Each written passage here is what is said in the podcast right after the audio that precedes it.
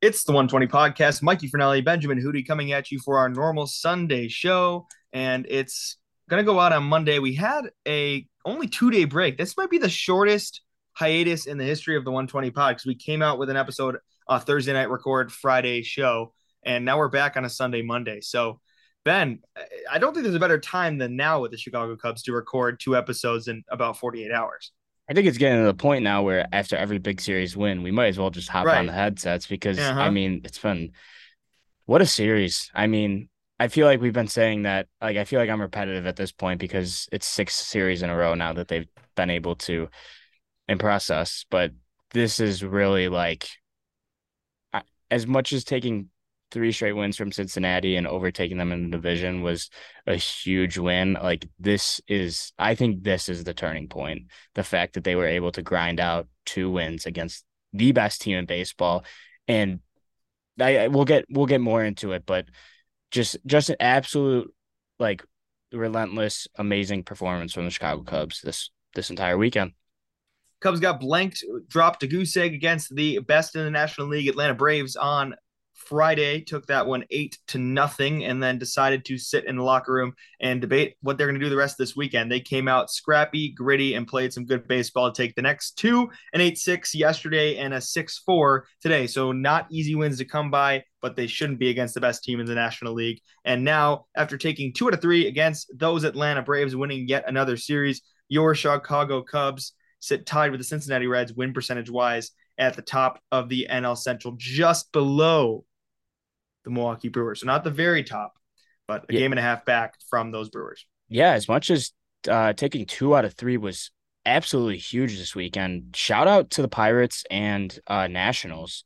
I think the Nationals actually Nationals swept the Reds, which allows us to be in this position that I we're in I think we right killed now. the Reds. I think we literally killed the Reds. I don't think there's anything left going on in Cincinnati. Yeah, I mean, you said it the other day, and I was like, ah, let's just wait and see yeah, maybe they should have acquired an arm or two at the deadline. I'm just saying, I'm just saying. But uh yeah, and Milwaukee, shout out Quinn Priester. Wasn't his best stuff, but uh Mikey was there and he did, he did his best in front of Cary Grove. Yeah, I forgot because we were because it's been a couple days. Um, but we did do an episode on Thursday, but that was before I saw Quinn pitch. Uh, yeah. got out of a really cool inning, cool jam. The Pirates went on to win that game, fourth inning, bases loaded after a couple walks. Endy Rodriguez, you know, his personal catcher, got one nice out on a full count, and then uh, one out. Quinn was able to get the first ever five pitch strikeout I've ever seen. I swear those umpires might have had Milwaukee, uh, but he got Christian Yelich and as many strikes as it took, got him looking, and then ended up getting out of the inning on a um, overturned grounder call with William Contreras. So got out of that inning pretty smooth, and everyone in the R section lost their mind. Although Quinn was not happy with himself, came back out for the fifth, let up a home run, got taken out, so he was not in line for the win. But his team ended up winning, and he uh, put on a decent show. And I'm, anytime I could see a guy from my high school, a good guy at that, go and beat a team that we need to see lose to to keep jumping in this division, I was thrilled. Helped the Cubs, and another guy that helped the Cubs that game was former Cub legend Alfonso yeah, Rivas. Alfonso near, Rivas, near, yeah. cycle, near cycle performance. I got a cycle watch on his last at bat, and I was like, "Oh, okay, this is certainly happening right now." But so yeah. That was part of the reason we decided to stay. So Quinn got taken out in the fifth. We had good seats. We were like, we got to stay for a couple more innings. So we were about the seventh comes around. We're like, I don't know. We stand and we go in. We wanted to go hang out at home. So I'm not one to ever leave a baseball game early, but like this time I was like, yeah, I'm okay with it. And then we are like, I'm keeping score as I often do. And my friend is like, well, Cubs legend Alfonso Rivas is one away from a cycle. And I'm like, hold on. And I looked, I'm like, oh, you're totally right. So I'm like, we got to wait for his next step at.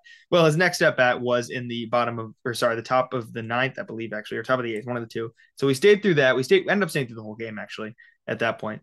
But he just needed a double, got a hold of it, and flew out to left to the glove of Christian Yelich. So the the cycle that could have been for Cubs legend Alfonso yeah. Rivas. But enough of Wrigley North and that Subway sandwich organization, which it really is such a nice stadium. I just hate how how goofy those fans are. But anyway, let's talk about the Chicago Cubs and the best team in the National League in the Atlanta Braves. I mean, after that Kyle Hendricks blow up on Friday, I was not.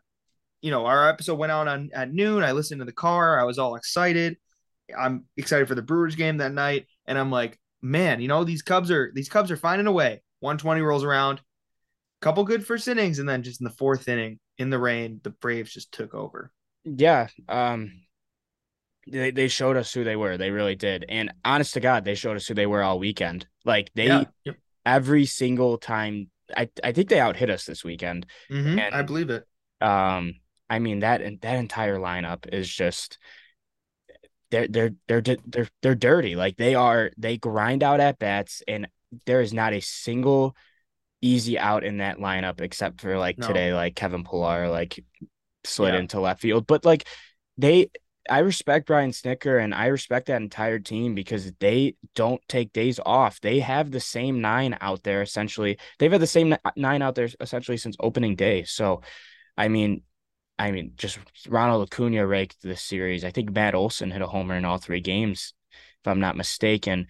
Sean he Murphy, Sean Murphy showed pop. Uh, Ozzy Albies is officially a Cubs killer. I don't know if you saw that stat about Albies, but he mm-hmm has the highest OPS currently, minimum like 20, 30 at bats or something like that. He probably passed uh, Nick Castellanos and Bryce Harper. Um, I re- I know when the Phillies came to town. I don't remember if it was OPS, but I think it was batting average or total RBIs or something. Both both uh, Nick and uh, Bryce were were near the top five in that. I, I, think the highest OPS was um they had the list. It was number one's Albies, and he strengthened that this weekend. Well, the, yeah. Ne- the number two guy is a guy that we're going to see tomorrow night in Pete Alonso. Polar he always Pete. hits homers against us. And then number three is uh, former Cub prospect Eloy Jimenez. So, but either way, um, just a just a great series. Just the bullpen just absolutely shoved all weekend. Uh, yes. Solid start from Steele today. I think he ended up giving up four, but you know, four against this Braves team and allowing the bullpen to take over is a great start in itself. And you couldn't ask for anything more. And he threw a season high in pitches too. So he gave the Cubs a lot of length today and Assad as well yesterday, just uh, continuing to dominate since being called up from AAA uh, after he got sent down early in the season. Yeah, and that, I think going back to what you said at the start of this point, this these Braves wins might have been more impressive than you know the absolute offensive firepower against Cincinnati. Not to say Cincinnati's not a good team either, but I mean the Braves didn't lay down and die in either in any of those games, like the Cubs might have in Game One or the Reds did every single game of those three. Well, the the back three. Um, what happened in this was you're looking at a Cubs team that was finding ways to score, but they were not taking their foot off the gas and yep. within good reason because the Braves were still scoring. I mean, I was listening on the radio yesterday until the very last out, worried. I mean, they hit a two run bomb in the ninth, and I'm like, oh, this is where it's going to fall apart. They're going to get yeah. walked, not walked off, but they're going to get, they're going to give it up in the ninth to the Braves. And I keep getting worried. this is where it's going to fall apart. But that's the key right now, Ben. It seems like these Cubs are better at finishing games. Like they're not scoring a bunch of runs in one inning and saying, all right, there's our insurance. We'll see you guys tomorrow. No, it seems like they're staying in the games. Like they're they're knowing when they continue, need to continue to score, and they're still laying it on just in case. And I think that's been kind of the key because don't forget in our favorite game to talk about for last week, the 20 run game that uh, that I was so lucky to be at, and same thing with the 16 run game by the way, but especially this 20 run game. Don't forget the Reds scored nine because Michael Kay couldn't find the strike zone in the ninth. So Anthony. The, yeah, sorry, I'm sorry. Michael, Michael Kay, the announcer. I'm sorry, Anthony Kay. Michael Kay is the announcer. Um, Anthony Kay couldn't find the strike zone in the ninth. And this is because, you know, the Cubs were able to score some more runs because they were at the like the 13 mark or so for most of that game. Yeah. And then in the seventh or eighth, they took off again. And so all I'm saying with that is that game would have made me sweat a lot more if the Cubs wouldn't have just kept laying it on. And that's been the key right now. They just continue all cylinders, stealing bases every single chance they get, yep. getting little base hits every chance they get, taking walks when they can, bringing in runs via the walk multiple times today. And then you see bats like Dansby Swanson's getting hot, and then guys like Cody Bellinger turning a hot streak into a hot season. And that's all it takes. And I think that's the difference in like over this last 19 game stretch. I mean, you nailed it right on the head earlier in the season, I feel like they would take a lead and then they'd kind of just sit down and stick with it, like yeah. sit down and lay down. And then vice versa, when they would go down, same thing. They kind of just lay down and just say, "All right, looks like we'll try and win again tomorrow." Well, or sh- looks like we'll try and win tomorrow. And yeah, I mean, it's a it's a whole different approach now because they are doing everything in their power to provide for a bullpen that's pitched in- incredibly well and keep adding on insurance because it's just that's just how this team's been over this last 19 games. And, you know, I hope that continues because, I mean, that means I think we're going to have a lot more fun baseball left in August and September.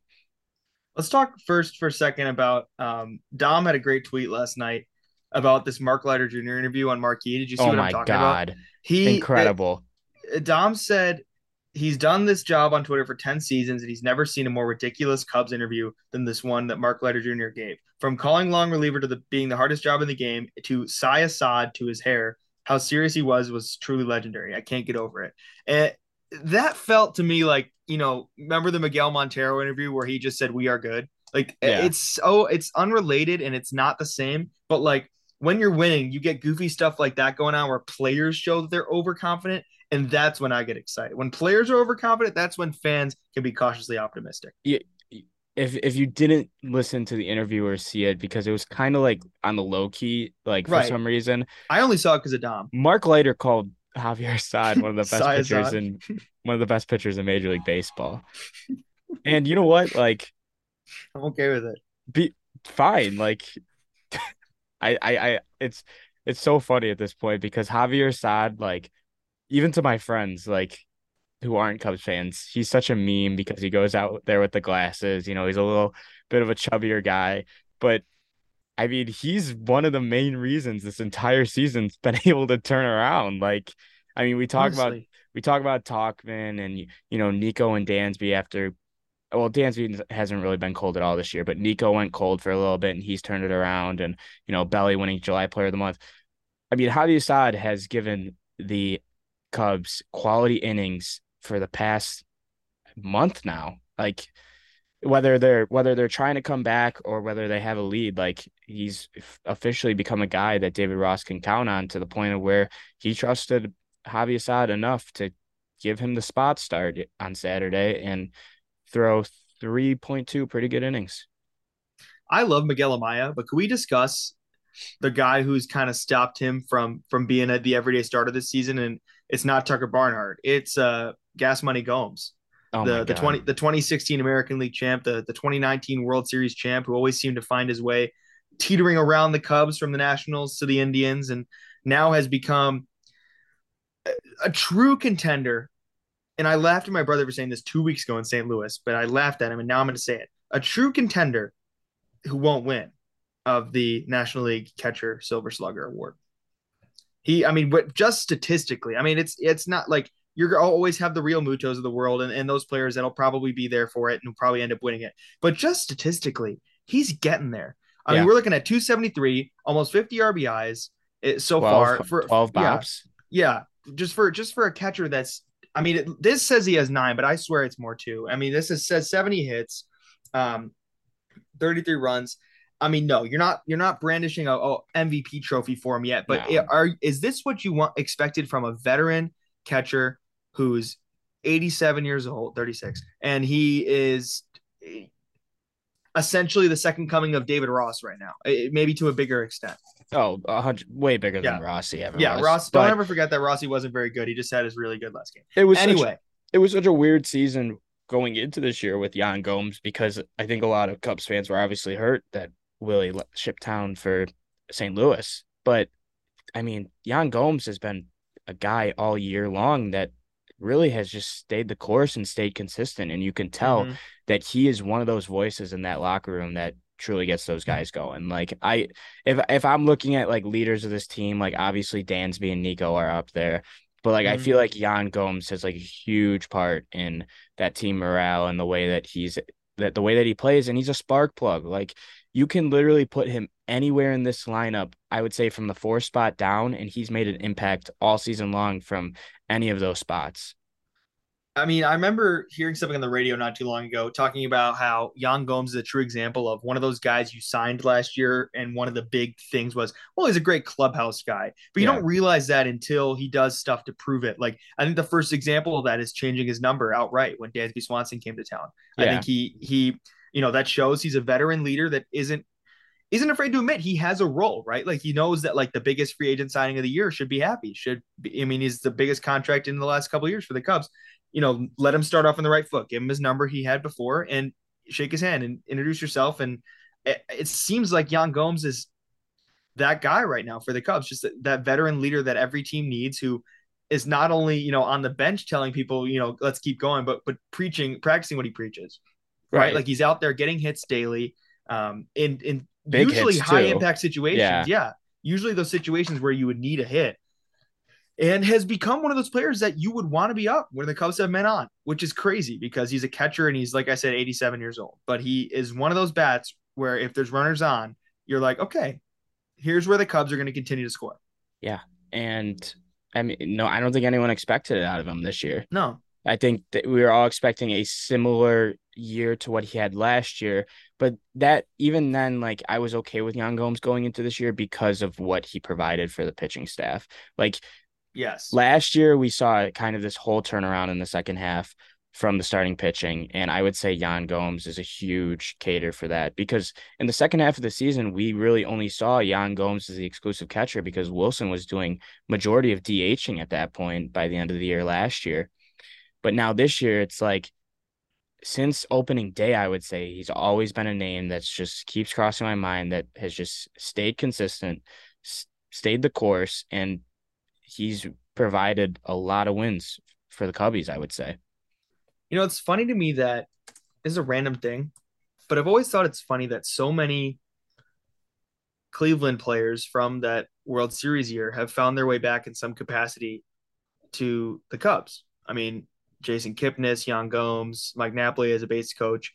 You would think, and and they're, I mean, follow the money. I get it. They were offered a contract for some of them. You know, for some of those guys, I think at least two of them they were Cubs fans growing up, um, which I'm sure was hard. Um, but it's interesting that they are found their way back to the Cubs and what has gone down as historically one of the biggest choke jobs in World Series history and one of the best World Series in history. I'm happy to have them, but it's just always been kind of something I've considered like, huh, I wonder if those guys ever think about that, you know, being part of the Cubs now and and seeing, you know, those banners from back in the day, or it, maybe this next great Cubs team being part of that maybe encourages them to go win another one.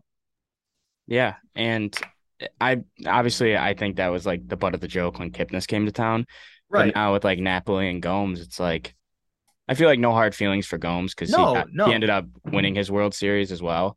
Yeah. Um, but okay, yeah, I see what I, you're saying. I thought you meant we if we ever had any hard feelings for any of those three because I never oh, did. No. I'm, happy. I, I was happy I mean, to have all of them. When when the Guardians were Indians at the time were on their World Series run, like obviously I wanted to win a World Series that year and we ended up doing so. But in the American League, right. like the party at Napoli's thing, like that was one of the coolest things. Like it was hilarious. Yeah. Like just seeing like Mike Net, like he's he's Jack now, but like back in the day, he was like a you know a bulkier, mm-hmm. bigger guy, and just like dancing around with his shirt off, absolutely drunk out of his mind. Like that was hilarious, and I want to see that form of Mike Napoli come August. Yeah, and me too obviously we talk about Yan Gomes and the impact that he's made. I, I think we preach enough at this point.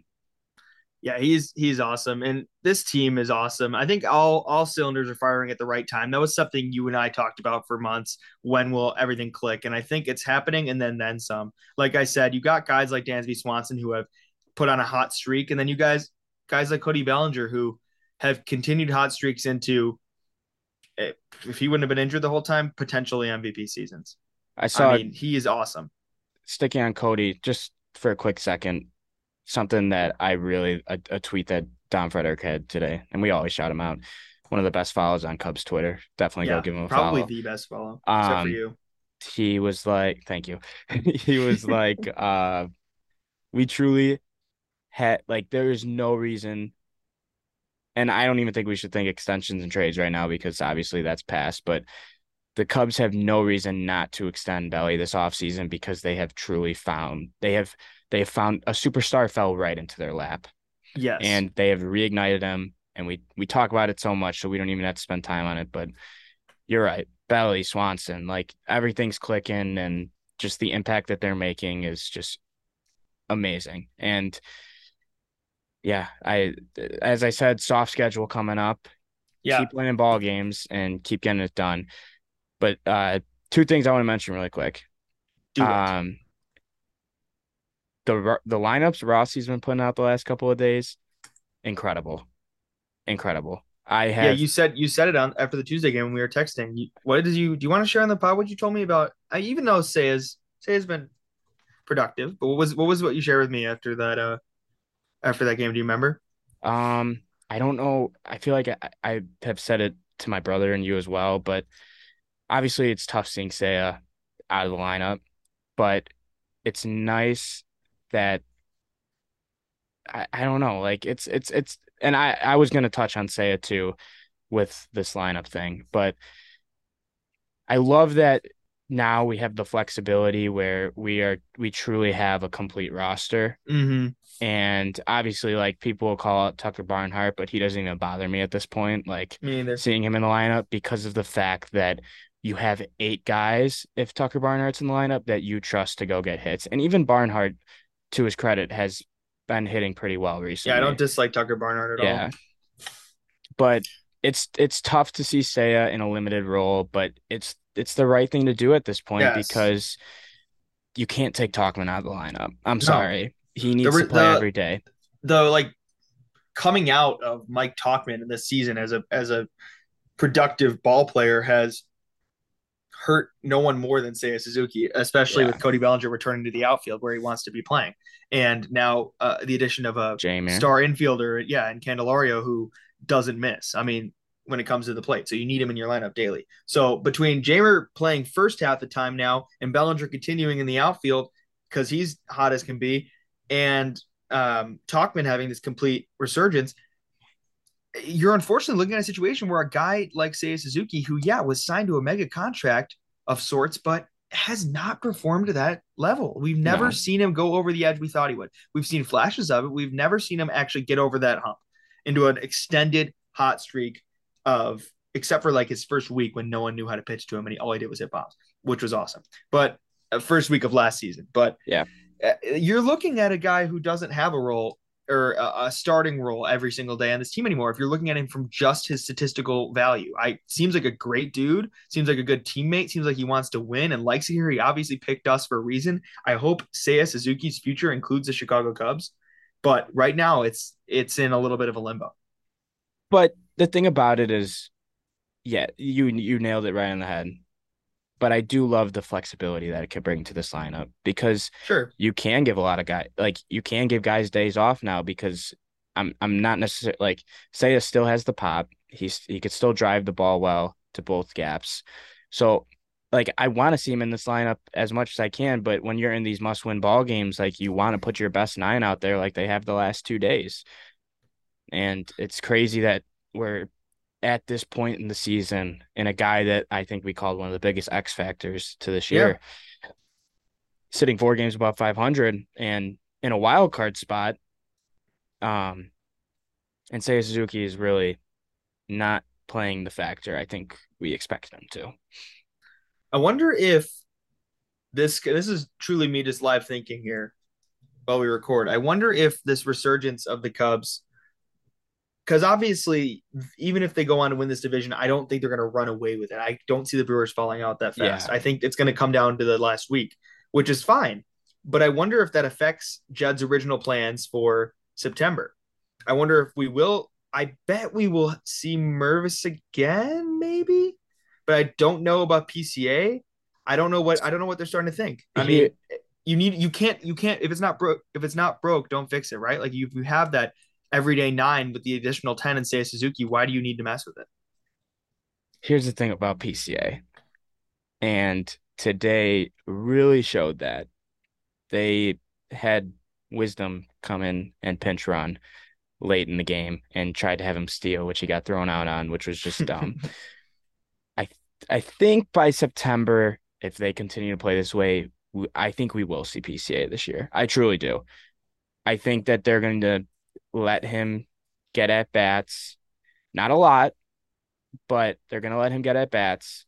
And I think they'll also have use him as a a pinch runner in late inning situations as well as a potential outfielder you could use too because yeah your your best defense even though obviously we've seen some amazing highlight reel plays from Mike Tauchman Tauchman could slide over to right field put PCA in center Belly goes over to first in late inning situations, and then yeah, Jeimer stays at third. I think that's your best yeah best uh case scenario because now that we're starting to think postseason and play postseason ball, that's how you win games. Like never forget Terrence Gore. Like, Terrence Gore. Exactly. Well, okay, that's the thing is because you have you have higher expectations for PCA than Terrence Gore. But if you tell Pete, like we see you in our future, we want you to get at bats, but in the time being, we're in a a pennant race for lack of a better term, and we need you in this role. I don't think he's saying no to that. You know, yeah, and, pinch hitting and and um, pinch running. But that said, I also don't know if they want to do that. I don't know if they're willing to call him up just to have him be in that role. If they expect more from him in the future, I'm, that's just my thoughts. I hate to bring this name up because he is a Cub that in my head lives in infamy as one of the biggest busts. But you know, in 2016, later in the year, they did call up a guy named Albert Almora Jr. that was a very similar prospect, Pete Crow-Armstrong. I sh- mm-hmm. I should say. I think Pete Crow-Armstrong has a higher higher ceiling than PCA did or than PCA does. Wait, excuse me, than Albert Almora does. But I think if you if we get to important games, I, I think they do call him up for that role to be a guy that can pinch run in landing spots and play defense as well. So good comparison. I, I, hate to compare it to him because no, but it's a it's a good thought process, and and we thought highly of Albert Almora. Yeah. I mean, obviously didn't work out, and then he's one of the few who's gone on to say bad things about this organization, which I don't know. I don't know where that stems from. I think he must he must have just not been thrilled with Maddon or something because I mean, going to the Mets and say, then later saying what did he what was his, his quote? Like things were never the boat was never centered or something. Like it was an analogy like things were always rough waters or something. He, he said something really silly about his time with the cubs and i i always thought that was strange. Yeah he's just one of those weirder players that comes up in my head when it comes to those times. And i wasn't even uh-huh. a fan of him when he was with the cubs because he obviously had that season he hit for 300 and that was a lot of fun but after that, it was like, why does he keep getting at bats? Why does he keep doing this? he fell but off. Hopefully, yeah. hopefully that's not Pete Crow-Armstrong. I don't think it will be. Rounding out this episode of 120, we have the New York Mets from Citi Field, August 7th, 8th, and 9th. That's the first three days of this week. Then we go north of the border. It's Toronto Blue Jays for three games. Then, of course, return to Wrigley by the 15th and 16th to face off against our friends on the south side. We'll record again before then, so we'll wait and preview some White Sox ball then. But taking a look at the fire sale Mets and the Toronto Blue Jays, what are we thinking heading into this road trip, Ben? Mets haven't won a game since the All Star or since the trade deadline. Uh, obviously, jump ship with a lot of guys: Verlander, Scherzer, Pham, Canha. Um, this is a big series to. Uh, you got to take some games. I, I think you have to expect two out of three here. Maybe if they didn't ship those guys, you wouldn't you would be a little weary of that, but you got to take some games from them. Um, and I well, you they, simply would have had to face better starters yeah, if they wouldn't have. Yeah. You know what I mean? So and now and now you're not. So yeah, they got Senga tomorrow, who's easily their ace at this point. Was an All Star this year. Just uh, go out there, keep playing this brand of baseball. I think uh, if they continue to play this brand of baseball, I think they'll do to the Mets what they did to Cincinnati, White Sox, St. Louis. Toronto, though, is a tough out, but you know they're also struggling. I would say at this point in the season, recently just lost Bo Bichette to the IL, so um, yeah, I don't know. Toronto is going to be an interesting one, especially with that road trip. Uh, I know it's always a tough one for a lot of teams outside of the East, so I, I just continue to play this brand of yeah. baseball and play I confident think, baseball. Exactly. No reason you can't beat these teams. No reason you can't beat any team after exactly. what we did the Atlanta Braves. Yes, uh, a hundred percent. And I, I, it's like we're preaching to the choir at this point because we've said it so many times. But continue to play this brand of baseball, and we'll be positive for like the third or fourth episode in a row, which is like a new record for us. It's we're looking at it right now. If we count two different episodes for this weekend. All right. Well, I think that's how we're going to wrap it up. I think I had one more thing to say about. Oh yeah, Paulie D. We'll see the first of Paul DeJong. Yeah. In a Blue Jays uniform, a Cubs killer, Paul DeJong. You have something. I have yeah. something. I wonder if it's the same something. No, I know what you're going to bring up, but this is just a quick mention. Um, don't spend too much time on it. Caleb Kilian back with the Cubs. Yeah. Probably we'll see some innings out of the bullpen unless they're going to plan on using him as a spot starter in that Assad spot that is obviously open right now. So we'll see what ends up happening with Kilian, but it's good to see him back. I know he's been uh, working on some stuff in the minors and hopefully we can see that because obviously his time in the big leagues, though short, has not been uh, too positive. I don't think you know what I was going to bring up. No, I think I think I do. You could go ahead. Well, did I, you did you did you um buy the the buy the pay per view fight last night? Oh, we're with, uh, talking uh, with, that with Ramirez and Anderson. See, I knew I, you didn't know what I, I was talking I about. I wasn't. Yeah. Awesome. What yeah. a what a moment. That what a brawl. I could not. I I texted my dad or my brother this. I said, "What? How awesome is that for baseball? Baseball. It's, I, it is. Now that I know they're both okay, like it is. Like that is like a full on hockey fight. Like that is like what Manfred needed. Like they, drop the. They literally drop the gloves and put the fists up like the Lion and the Wizard of Oz. Like they're spinning yep. their fists and oh my god. I mean, baseball is just there's more people watching it this year than there has in yep. the past, and there's more people going to games, which is just awesome to see. Mm-hmm. And I think like that was the number one thing on social media yesterday, and that's including a big pay per view fight between Jake Paul and Nate Diaz. Like, I think Jose Ramirez, Tim Anderson gave it a run for its money a little bit there because what just what an awesome moment. Um, between two rival teams, obviously. Yeah. Two and the other thing is too, I saw on Twitter. Have you ever seen like when was the last time you saw like a fight between two like major league baseball household names like that?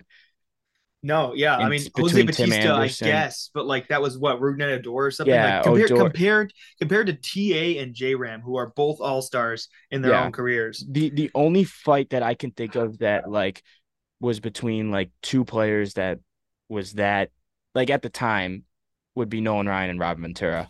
Mm-hmm. Well, it was okay. This was like a movie. Like the amount of stuff going on. Like if you watch the video from a couple different angles, Jimenez is getting hurt during yeah. this, which is which is.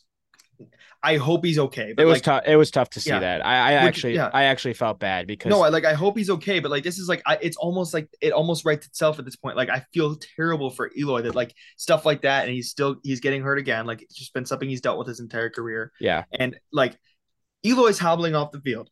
Anderson's being picked up by Andrew Vaughn and is going in and out of Vaughn, consciousness. Yeah. It seemed like J Ram is J Ram is getting separated by another White Sox player. The umpires are all off on their own because they don't want to be part of it. As soon as the gloves were dropped, and I'm not just making a hockey expression, batting gloves were dropped. And as soon as that happened, the umpires get out of the way and the players separated them. I mean, every angle you watch of this, it's like a movie. Something else is going on. You got the coaches going at it too, which mm-hmm. was like Pedro Grifol was ready to. He that we were about to see a second yeah. round of it because thankfully they were able to split it up. I guess I would have liked to seen it, but yeah, Pedro Grifol was ready to drop the gloves too and beat up. And this uh, is a uh, White Sox team who won their first game since you know five six days. They so, won a series over. And Cleveland. then Terry Terry's in the in front of the mic in Cleveland saying, uh, correcting a reporter on which hand J Ram punched with. Like yeah. Terry was was laughing at it. Like this was makes me so glad that the Cubs are playing competitive baseball. I feel bad for both involved. I'm glad they're okay, but this makes me so happy that the Cubs are playing competitive baseball and this is not what we're looking at in divisional games for the Cubs because the AL Central right now is in shambles and that is a good um representation of that division right now. I, I would say so. Yeah, it's a it's a dogfight to to say the least of uh, a lot of bad teams. I've never and been a big Tim Anderson guy, but I'll let you go first, and I have something to say about that. It's, I mean, the Twins are kind of starting to. I'm not gonna say they're pulling away with it, but for Cleveland to lose two of three of the White Sox, mm-hmm. it's not a good look. No, yeah. And Minnesota's at the has the same record that we do now. I think they actually just took another uh, win probably minutes ago, but yeah, I think they beat the Diamondbacks, which actually helping us out. So I it was just it was awesome to see. But but I want to hear Anderson yeah. point because I have yeah thoughts on I'm him not a too. Huge Anderson guy. I never have been. I'm happy. Um, I was happy for him when he was playing well, but I think the last year and a half or so of his career have been pretty dismal. And um, eh, but that said, I think the whole thing by Ramirez might have been a bit immature. The saying like he's been he's been a disgrace this league for years or whatever, and I needed to let him hear it. I, don't know if you say that out loud. I think that's something you keep to yourself. Like obviously you don't like him. That's why you got in a fight. I don't know if that's the right thing to say. And I, I don't dislike Jose Ramirez. And also I think Anderson's getting a bit of a bad rep. He lost the fight. He got knocked out in hockey rules. He lost the fight, but he did get Ramirez twice. It just J Ram landed the landed the the knockout punch while getting choked out by Michael Kopech too. Like he was get he had him in a headlock and he Ramirez, Joey Ramirez just absolutely just unloaded Unleashed. that right. Yeah, he hand. probably didn't even mean to get him just no. chin high like that. Like he no. probably was just trying to push at him. Like he probably didn't want to K him up. I mean, that's gonna. Have they announced what those suspension are for those guys yet? I was out all day today. Not yet. Okay. J Ram did play today. Tim Anderson did not. Really? So, um, I'm assuming we'll, you know, Monday business day. I'm assuming that's how the Major League Baseball yeah, front office yeah, works. They were, they were, in the office. They were. We'll, the we'll probably see suspensions announced tomorrow. I'm assuming J Ram. I, I think. I think Anderson will get 10 plus games. And I would say that Ramirez would get the same amount, but I was talking to my dad this morning. And he brought up a good point. It's I think the fact Anderson will get a couple more games than Ramirez is because of the fact that he went out for more multiple times. Ramirez will get definitely get a certain amount of games. I think Grifol will get probably like a five, not probably not five. I think that's a little pushing it. What's probably maybe maybe Tito and Grifol will get a couple games, and I think we'll leave it at that. I wouldn't Unless, be shocked if they both if they both both get a five piece and just and they call it. I don't think they're going to make a massive deal about it because, like you said, like it or not, it was hugely positive for their PR.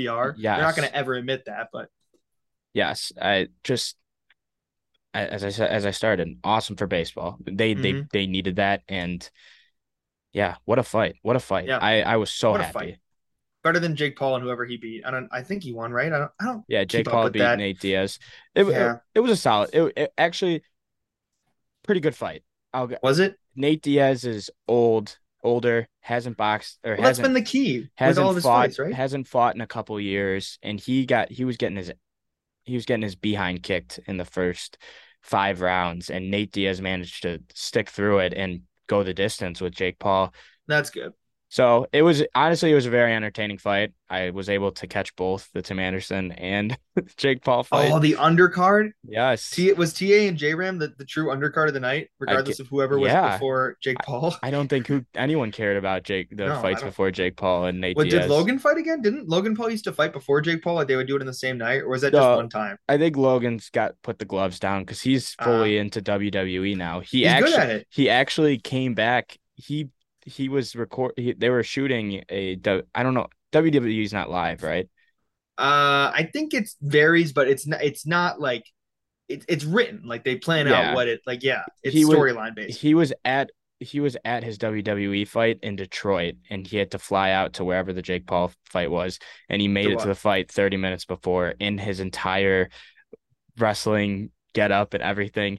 Dude, pre- you have a private funny. jet. Change. Don't make it about you. Nah, it put was on, hilarious. Put on. A, was I'm hilarious. sure it was funny, and I'm sure they, you know, I'm sure their agents and like the like boxing federation people and WWE all said, yeah, do it because we want the publicity. But like, oh man, I didn't have time to change. You're on a private jet.